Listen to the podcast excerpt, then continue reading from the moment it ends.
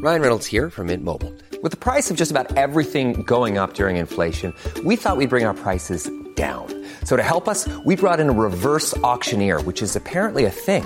Mint Mobile Unlimited Premium Wireless. How to get thirty, thirty, how to get thirty, how to get twenty, twenty, twenty, how to get twenty, twenty, how to get fifteen, fifteen, fifteen, fifteen, just fifteen bucks a month? Sold! Give it a try at mintmobile.com slash switch. forty-five dollars up front for three months plus taxes and fees. Promo rate for new customers for limited time. Unlimited more than forty gigabytes per month. Slows full terms at mint mobile dot com.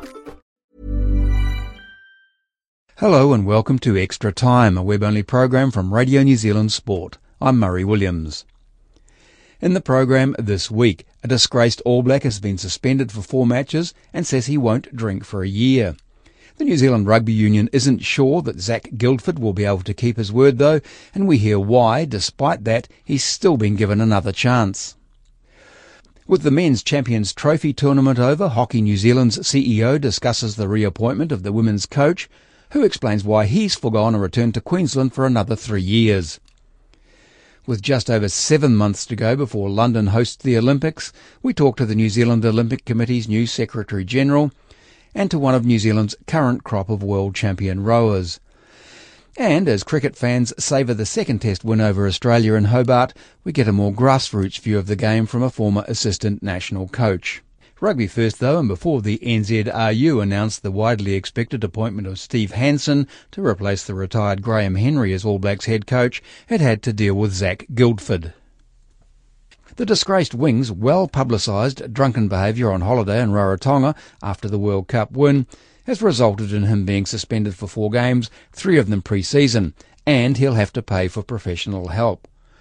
The penalty comes after revelations during the World Cup that Guildford had been involved in other drunken incidents.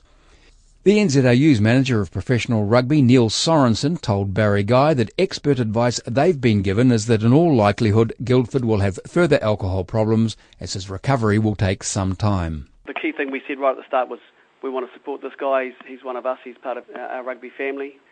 The second thing is that he has recognised that he has serious issues. But also, uh, we have to look at it from an employer's perspective, whereby it's not great having the name of rugby dragged through the media and the, and the public to this extent. So, look, termination of this young man's contract was absolutely an option that we, we gave serious consideration to. But ultimately, we came round to the fact that we still need to support this young man who has issues, and it's probably in Zac's best interest that he remains with the N Z R U, and it's also in our best interest as well that, that we can support this guy, because he has a lot to offer, both on and off the field. So termination just wasn't down one end of the spectrum, it was it was on the radar? Yeah, absolutely on the radar. Certainly one of the options that was on the table when um, during the last few weeks. Did the whole uh, employment contract issue then come into consideration, the Players Association? I, I'm sure uh, termination is an extreme almost. Yeah, look, we are bound when, when dealing with our players by a collective employment agreement. So the, the C E A, or the collective employment agreement, spells out some rules that govern misconduct, both on field and off field. So we are guided by those, and it does lay out uh, when you can and, and can't suspend, when you can and can't hand down other sanctions, and, and what constitutes grounds for termination, just like any employment contract does, to be fair. You said it was an interesting case because previously what you'd done obviously hadn't worked.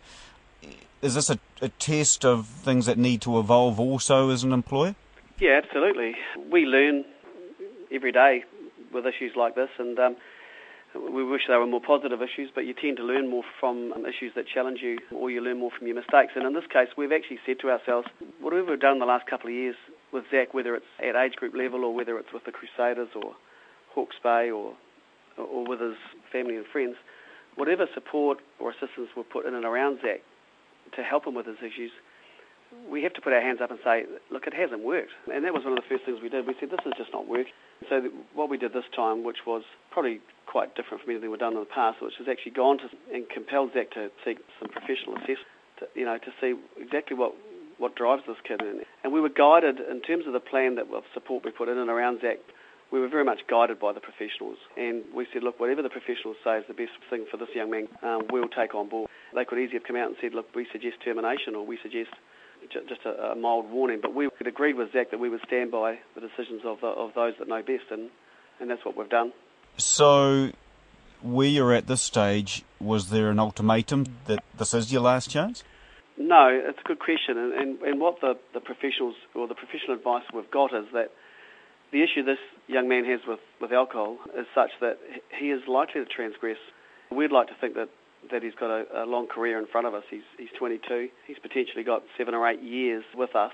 And it's likely, because of the nature of his his issue or his relationship with alcohol, that he will transgress in the future, because you don't, don't just go from having a major issue to not having a major issue overnight. So, and we're very cognizant of that, and we will, we will take that into account if Zac ever falls over again. And, you know, we will, obviously, we'll have to take into account his history with us, but the first thing we'll do is say, what's happened here and how can we help? That'll hopefully that'll be our first response.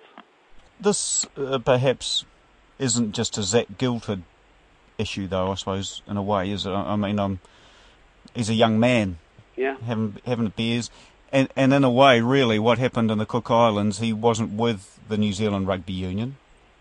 He wasn't actually gainfully working with them at the stage when he got himself into trouble. Yeah. So it's a tricky one. Uh, addressing your first point, no, it's not just a Zac Guildford issue. It is a, a wider social issue in New Zealand. But the difference with Zac is that, you know, Zac is at the ex- extreme, and, you know, the the majority of our players and the majority uh, of the people that, that work in rugby, their relationship with al- alcohol is fine. But you do have people, and Zac's one of them, that doesn't have a good relationship with alcohol. Uh, and that would be, I would imagine, be reflected in society as well. In terms of Zac being on holiday, look, Zac's employed by us, uh, by the New Zealand Rugby Union and by Hawke's Bay for twelve months of the year. And he certainly brought the game into disrepute, and he brought himself into disrepute in, in Rarotonga, and we were compelled and had to deal with it. While rugby players can't be above the law, in fact, All Blacks have to be so much further under the law almost, you know, is it, they're not a regular Joe, and they have to realise that they are something special, and therefore the image needs to be kept clean. The key thing is that in an ideal world they just need to be themselves, but of course if an All Black walks into the dairy, people are going to turn around and, and stare at the All Black in the dairy. And that is just a fact of life. But we put it to these young men, you know, if they don't want that public glare, if they don't want the adulation that sometimes comes their way, if they don't want people staring at them in the dairy, and if they want to go and earn the average wage and get a trade, then they should step out of this particular game. It just comes with the fact that if, if they want to have a have a career that where they are under the spotlight, or they do earn four to five times the average wage, you know, it comes with some, if you like, and I don't, I don't even call them hardships, but it comes with some tags that they need to deal with. So it's, it's very much a choice. That's the N Z R U's Neil Sorensen talking to Barry Guy, and this is Extra Time, a web-only program from Radio New Zealand Sport, and I'm Murray Williams. Hockey now, and after the Black Sticks men finished fourth in the first Champions Trophy tournament New Zealand has hosted, the women have a chance to better their bronze medal in the Netherlands last year when their Olympic build-up resumes at the Champions Trophy in Argentina late next month. Mark Hager has coached the women for three years, and I asked Hockey New Zealand C E O Hilary Paul why she says re-signing him for another three years is such a coup. We would rank him right up there in terms of his coaching status from a world perspective. He's, we believe, one of the best coaches internationally for hockey. That's in terms of his knowledge, his skills, but it's really the quality of the man. He, he's a great leader. He works very collaboratively with the code, so with Hockey New Zealand, our staff, but more broadly with the regions uh, where we've got uh, burgeoning talent development programs. So he provides really good leadership in terms of coach development within the sport. And then, of course, it's how he leads and manages the National Women's Program. The athletes have just got a huge amount of respect for him. He, he's very clear with his expectations. He's just really well respected and trusted, so he runs a really healthy national squad. And I guess if you look at, what, twelfth in two thousand nine, sixth in twenty eleven, that's mm. a, a, a pretty... Uh, good rise up the ranks. Um, what, what are your expectations in terms of him doing better than that? I mean, they've, they've had Oceania Cup this year and third at the Champions Trophy. Uh, well, look, our, our goal is, is twofold. One is to have our teams consistently within the top six. So we're just there with the women, and we're, we're not quite there with the men. So we want to be consistently within the top six ranked teams. And then our other goal is to medal. um, at World Majors. So uh, we had our first taste of that this year with uh, the Women's Champion Trophy, which uh, was magnificent. And look, we really believe we're taking a long-term view. So in terms of our talent development throughout New Zealand and our national junior squads, um, two thousand twelve, you know, the trains left the station, the teams are working extremely hard, and I know we know we'll be highly competitive, but we're looking longer term at that two thousand fourteen World Cup and two thousand sixteen Olympics, where we really would expect to see that step change. So, so the longer we can maintain someone of Mark's calibre, the better. That's Hilary Paul of Hockey New Zealand, which is one of the big winners in the latest investment funding announcement by High Performance Sport New Zealand. It receives a top-up of six hundred thousand dollars over and above their existing funding following the men's and women's successes at the Champions Trophy. I also asked Mark Hager, who's still the Australian team's highest scorer, why he's staying on till the end of twenty fourteen. I've really enjoyed the, the three years to date, and obviously looking forward to the challenge over the next few months, so that, that'll be pretty exciting for us. Oh, because you've got Champions Trophy next month too, don't you? We do. We leave on the fifteenth of January, so we're training up until the twenty-second or twenty-first, I think, of December. Then we'll have a break and then come back around the fourth of January, have about five sessions, and then, then we're off. What happens after that in relation to London? So we've got a Four Nations just prior to the Champions Trophy in, in Cordoba in Argentina, then obviously the Champions Trophy in Rosario. Then we've got Argentina coming out here in March for a four-test series. Then uh, Four Nations here in, in uh, New Zealand against Aussie, India and U S A. And then at the moment we're trying to finalise some competition in May. We originally had South Africa coming out, but um, um, due to their financial situation they were unable to, to tour, so we're trying to fill a hole there. And then, then we name the Olympic team, and then we head off to the Olympics around about the ninth of July. Yeah, it's a pretty crowded program, isn't it? It's quite busy, but it gives us a really good opportunity to have a look at everyone and play a lot of competition, because a lot of teams, they want, you want to average about twenty to thirty international matches before the Olympics, and, and we're probably one of the team, the lighter um, international calendar. When you when you look at some of the top four teams, they're playing around about forty to fifty.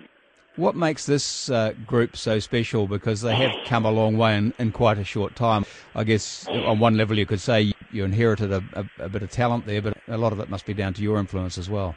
Oh, look, I, I think I've I've just been very lucky, as you said, to come in at the right time with the, the talent that's there, and probably lucky to stamp an attacking mindset, which I think the girls already had. They love to attack, and, and that's something we really tried to instill in them, that, you know, we want to score goals, we want to be very aggressive in the way we play, and, and we've had to probably taper off a little bit with our attack and, and, and start to firm up our defensive side as well, without giving away too many opportunities, and which has been in the past, been a bit of our, our downfall. We can score some goals, but we leak too many at times, so we've tightened up our defence over the last probably nine months, and, and we've got closer to the top team. So, but they're, they're a very talented group, they're young, they're exciting, and, and I think this four years is, is a real learning curve. We're going to go into the Olympic Games with not a lot of experience.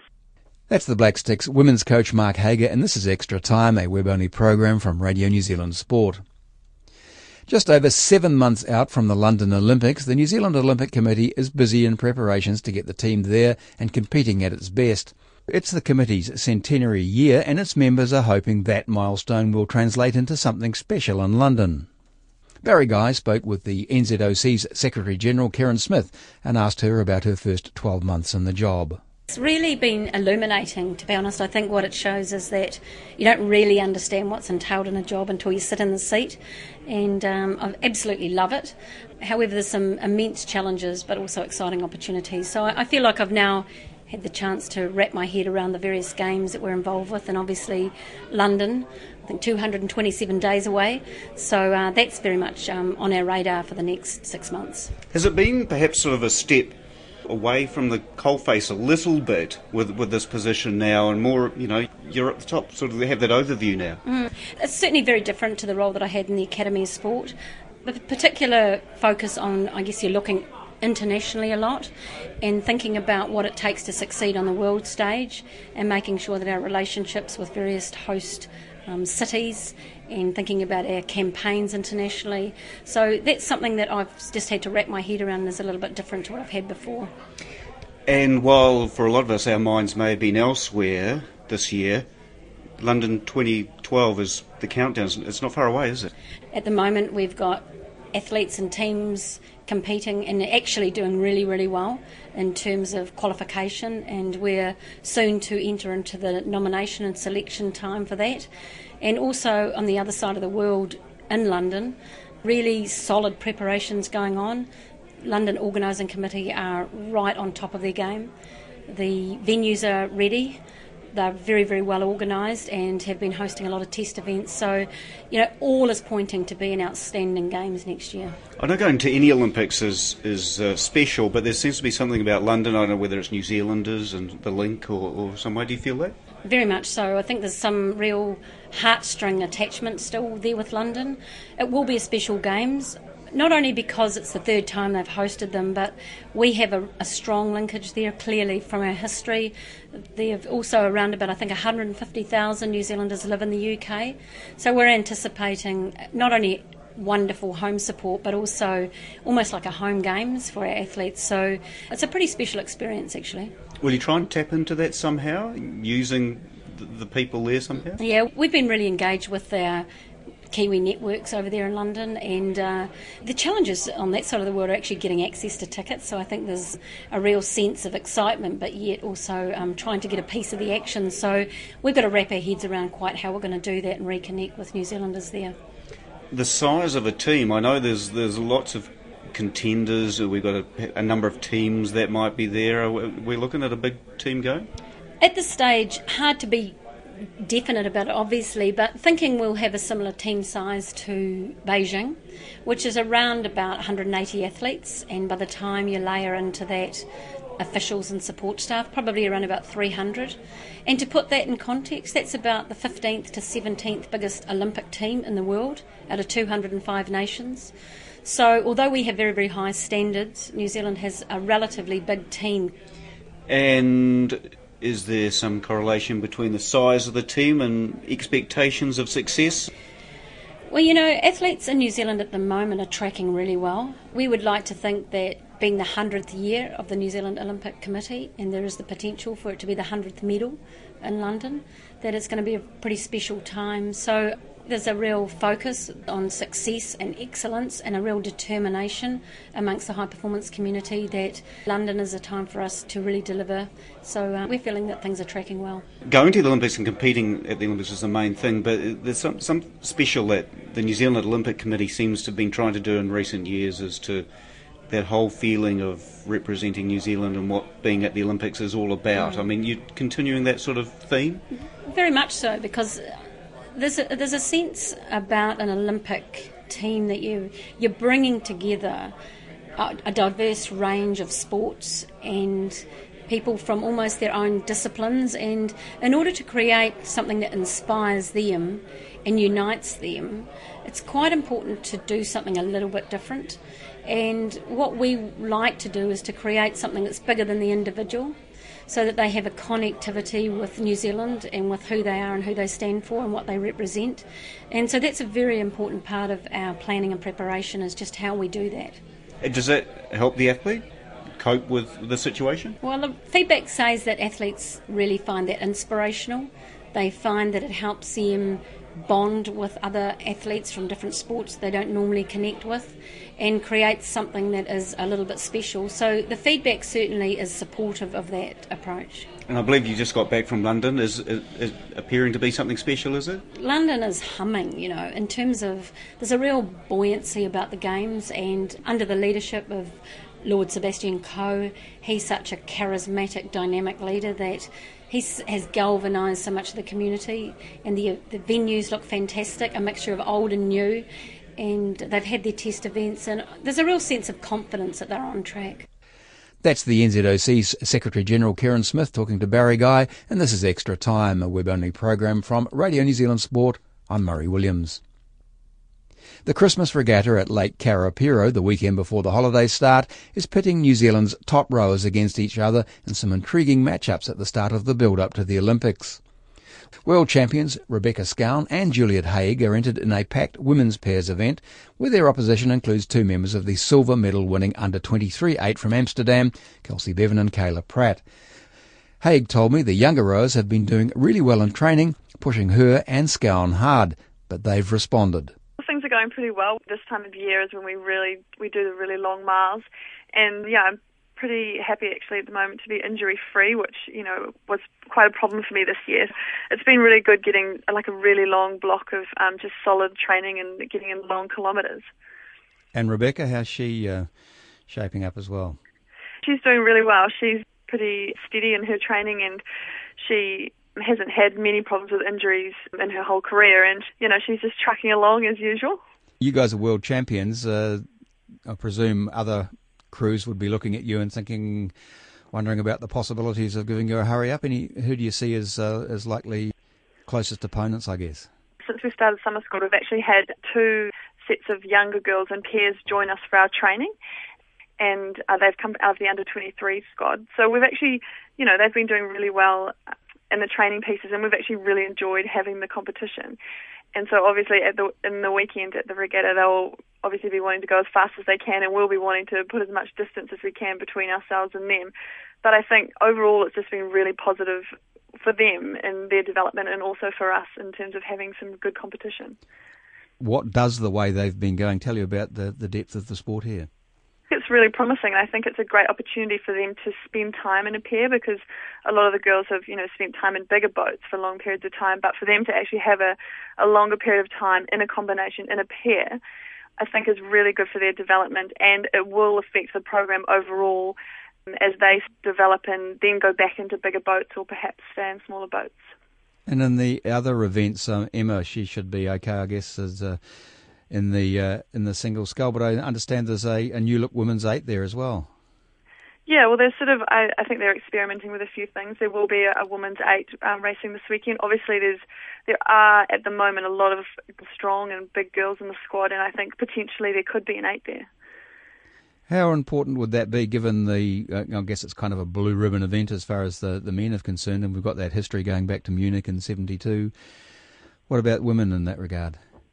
Obviously, it's something we've never um, managed to achieve, is get a women's eight to the Olympic Games, and we've tried a number of times, and even though we haven't made it, those girls or that group of people who've tried to make the eight have gone on to make other really good combinations and really good crews that have performed internationally.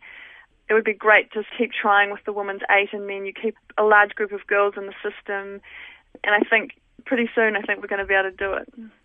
We just mentioned earlier that it's only just over eight months till the Olympics in London. What's ahead of you other than this, this regatta in terms of uh, preparations for the Games?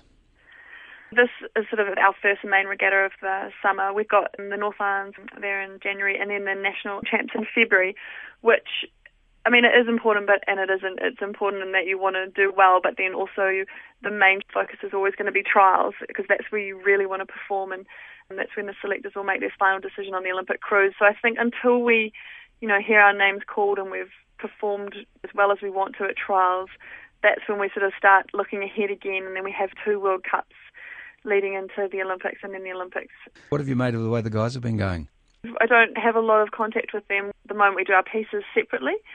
The squad, you know, it's sort of a matter of at the moment head down, bum up, and everyone's just really training hard. And there's a really good training environment, and I think it's just we're basically on the countdown, and every day counts now, so it's just about getting the best out of ourselves every day. That's the pairs world champion Juliette Haigh, and this is Extra Time, a web-only program from Radio New Zealand Sport. Cricket now, and hopes that the Black Caps could win a series in Australia for the first time since nineteen eighty-five were quickly doused in Brisbane, where an injury hit home side easily won at the Gabba. And after more indifferent batting in Hobart on a green-tinged wicket, it looks as if New Zealand was in for a two nil series defeat, with Australia starting the fourth day on one hundred fifty-nine for two, needing only two hundred forty-one to win. But the young pace bowler Doug Bracewell took six wickets, and the Black Caps won by seven runs. And, for a change, the men in the baggy green caps copped the abuse from the media and fans ahead of the four-test series against India. New Zealand fans have a much longer wait for more cricket, Zimbabwe at the end of next month and South Africa in March. And for a more grassroots view on the game in the meantime, Canterbury's coach Bob Carter, a former national assistant coach, shares his thoughts with Barry Guy. We've got a very good crop of players who are A, coming through. We've got some good senior players who are still very much in the mix for their provinces. And that's something that we have to keep on doing, whether it's Canterbury or, or whoever that might be. Once you can get that particular mix, then hopefully that can, can go through to, to the international team. And, and, you know, and obviously we've had some good performances, you know, international level, taking the World Cup recently and, and obviously Zimbabwe where, where we won the series. I mean, hopefully we can carry that on. But I don't think things are as gloomy as what people make out. That's just my opinion, though. There have been two tight test matches, uh, or could well have been two tight test matches overseas, and the pitches have been testing, and that's what it's all about. Is So is the Plunkett Shield doing it, its job? They always talk about that gap between Plunkett and international. I mean, how do you see that? There'll always be a, a gap between the two, obviously, because when you move up to the international level, the bowling is that more consistent, and the batting becomes that more demanding on, on whatever you play on. That's the whole idea of, of moving from one level, first class, to the international level. Personally, I believe that Plunkett Shield, there's been some good changes in the sense that we've changed the point system, which I think helps in the way we play the game. I still think we need to look at developing our pitches so that games can last four days. We can get our spinners involved in order to bring spinners through. I don't see any point in games lasting three days. And that just makes a mockery of things. But also, I, I believe it's still got a bit of tinkering to do with getting there and, and making sure that we do play the game in the right way. You said earlier you didn't think the game was too bad. Was that because you say there are still a number of experienced, not veterans, but very experienced players playing domestically? That's one of the reasons that there are some good experienced players still playing in the Plunkett Shield, as well as bringing players through. Our philosophy here is to try and develop our players as well as play with our players who are more experienced. The key factor is, is that we keep the players in the game as long as we can, so that we can then, those players are performing in order to put pressure on the players at, at the international level who are already there. I mean, we're playing two test matches where both pitches have been extremely testing. We perhaps needed more than one test match in Zimbabwe to prepare ourselves for that. And I think that's the difference. That Australia had a grounding of, of having some tough test matches in South Africa. We didn't quite have that same grounding going into this series. So if we can look at that and keep building on our test match cricket, I see that improvements will be made quite quickly. So keeping players in the game, is that managing them physically, or is it the rewards that will keep them in and not make them look elsewhere? For any player who, who gets, as the years go by, physically is always the key factor. But from what I see around all the provinces, fitness is way up there. Players who want to play and who want to keep playing, you know, I, I know the amount of work that players put into their fitness and put into their games as well. So that's a good thing. We have to make sure that the rewards are there for them to be able to play rather than look outside. You're a long time retired from this game, so I'm a firm believer that you should carry on and try and play as long as you can. I mean, you look at Raul Dravid, he came out here to play on the Indian tour when he was about thirty-five, and there was a lot of talk that he was going to, you know, like, oh, it's time to drop him. Now he's thirty-eight and still scoring hundreds and still fit. And I think we've got many players who are fit as well. We just need to keep on pushing them forward to perform and hopefully to take it into the international game. After this test, there is quite a, a break, isn't there, before the Zimbabwe series. Is that too long, or do they use the Zimbabwe series then to look ahead to the South African series? As you say, you know, you need some good competition. The South African series is is a key one for us. You know, very outstanding team. The South Africans performed well, obviously, off of a very tight series against Australia. They've also performed well in all forms of the game and will be very competitive. And I think that will be a really good place to see if we can really match them in our own country. I'm sure we can.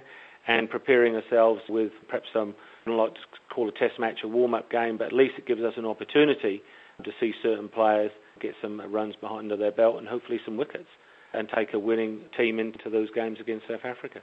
Over the summer, doesn't it really go to the shorter version of the game in a way? You know, yeah, it does. Is that think, unfortunate? You know, you've got to fit in the, the T twenty where it needs to be. I think it's a very good window to what's come up with for this year as regards hopefully getting crowds along. Playing it over the holiday period is the key for getting people there. Most of the time I think all, all the uh, Black Caps are going to be available, which is good. So again, it gives an incentive for people to come to the games. And also the, the carrot of winning the H R V is qualification to the I P L qualifying tournament. Um, in order to play in, in the I P L next September stroke October. You might not want to answer this, but is the balance right there? Because that, that carrot in T twenty yeah. now seems to be massive compared to the rest. Did the players think, put I too think, much into yeah. it, or you know, what do you think? I agree, but it's always a difficult one to get the balance. I mean, I know for a fact I, it's talked about at the moment that there's no, likewise in, in, in New Zealand, there's no first-class cricket in Australia leading up to the Indian Test Series. And likewise, we'll have the same for, for I think, Zimbabwe. I think there may be a couple of opportunities before the South Africans are here. I'm not one hundred percent sure. That's what we adapt to. And, and our cricketers, I, I mean, I think we are adaptable. And as long as we can keep everybody fit, we can get the right team playing, then there's no reason for us to have success. That's the show for this week. Feedback's welcome via sport at radio n z dot co dot n z, and you can get the latest sports news anytime on our website, while we'll be back with the next web-only Extra Time show next week. I'm Murray Williams for Radio New Zealand Sport. Bye for now. Hey folks, I'm Mark Maron from the W T F podcast, and this episode is brought to you by Kleenex Ultra Soft Tissues, your ally to help tackle your allergy symptoms this season. I love the change of seasons, but nobody loves pollen and all those other things floating in the air that make you sneeze during this nice weather. Kleenex Ultra Soft Tissues are hypoallergenic and allergist approved. So fight back against watery eyes and runny noses without worrying about irritating your skin. For this allergy season, grab Kleenex and face allergies head on.